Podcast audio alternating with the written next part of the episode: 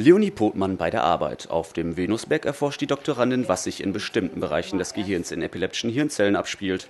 Den Stand ihrer Forschung stellte sie, wie auch andere Nachwuchswissenschaftler des transregionalen Sonderforschungsbereichs 3, kurz TA3 beim Junior Scientist Meeting vor. Als Anreiz, es besonders gut zu machen, wurden die beiden besten Vorträge ausgezeichnet. Für Leonie zweitrangig. Also es ist einfach eigentlich nur ein nettes Schmankerl und für mich ist ähm, eher generell wichtig, dass ich lerne, Vorträge vernünftig zu halten. Dr. Christian Hoppe ist wissenschaftlicher Koordinator des TH3. Er weiß, dass es gar nicht so leicht ist, einen solchen Vortrag zu halten. Das Thema Epilepsie ähm, ist eben ein wichtiges klinisches Thema. Das heißt, man braucht auch bestimmte Patientenzahlen. Das war ein wichtiger Grund, verschiedene Standorte zusammenzubringen, etwa unter dem Gesichtspunkt der Epilepsiechirurgie. Und dann gibt es unglaublich verschiedene methodische Zugänge, die man auch kombinieren wollte. Und die sind natürlich nicht alle an einem einzelnen Standort präsent, sondern die müssen auch kombiniert werden über verschiedene Standorte. Wie sieht das mit den verschiedenen Disziplinen aus? Gibt es da manchmal Reibungspunkte?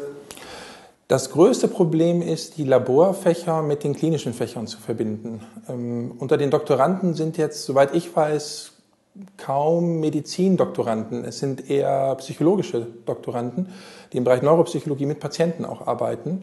Und auf der anderen Seite haben wir dann die Laborleute. Das sind schon zwei fast getrennte Welten. Das ist ganz, ganz schwer untereinander zu kommunizieren. Um die Kommunikation zu vereinfachen, hat sich das Organisationsteam um Oliver Braganza einiges einfallen lassen.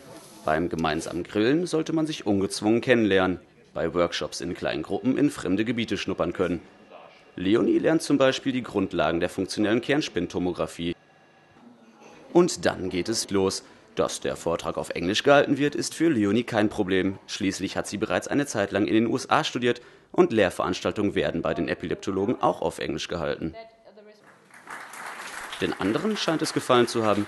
Wie zufrieden ist Leonie denn selbst? Ja, im Prinzip war ich schon zufrieden. Also, ähm, weil es sind so ein paar kleine Sachen, die, äh, die ich gerne noch besser gemacht hätte. Ich habe, glaube ich, ziemlich oft M gesagt und manche Sachen sind, glaube ich, nicht klar geworden, also konnte man nicht so gut verstehen.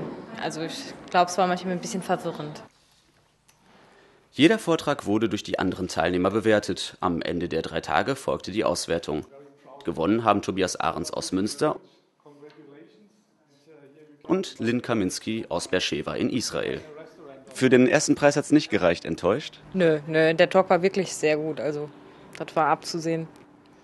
Im nächsten Jahr soll das Junior Scientist Meeting wieder auf dem Venusberg stattfinden. Für Leonie viel Zeit zum Forschen.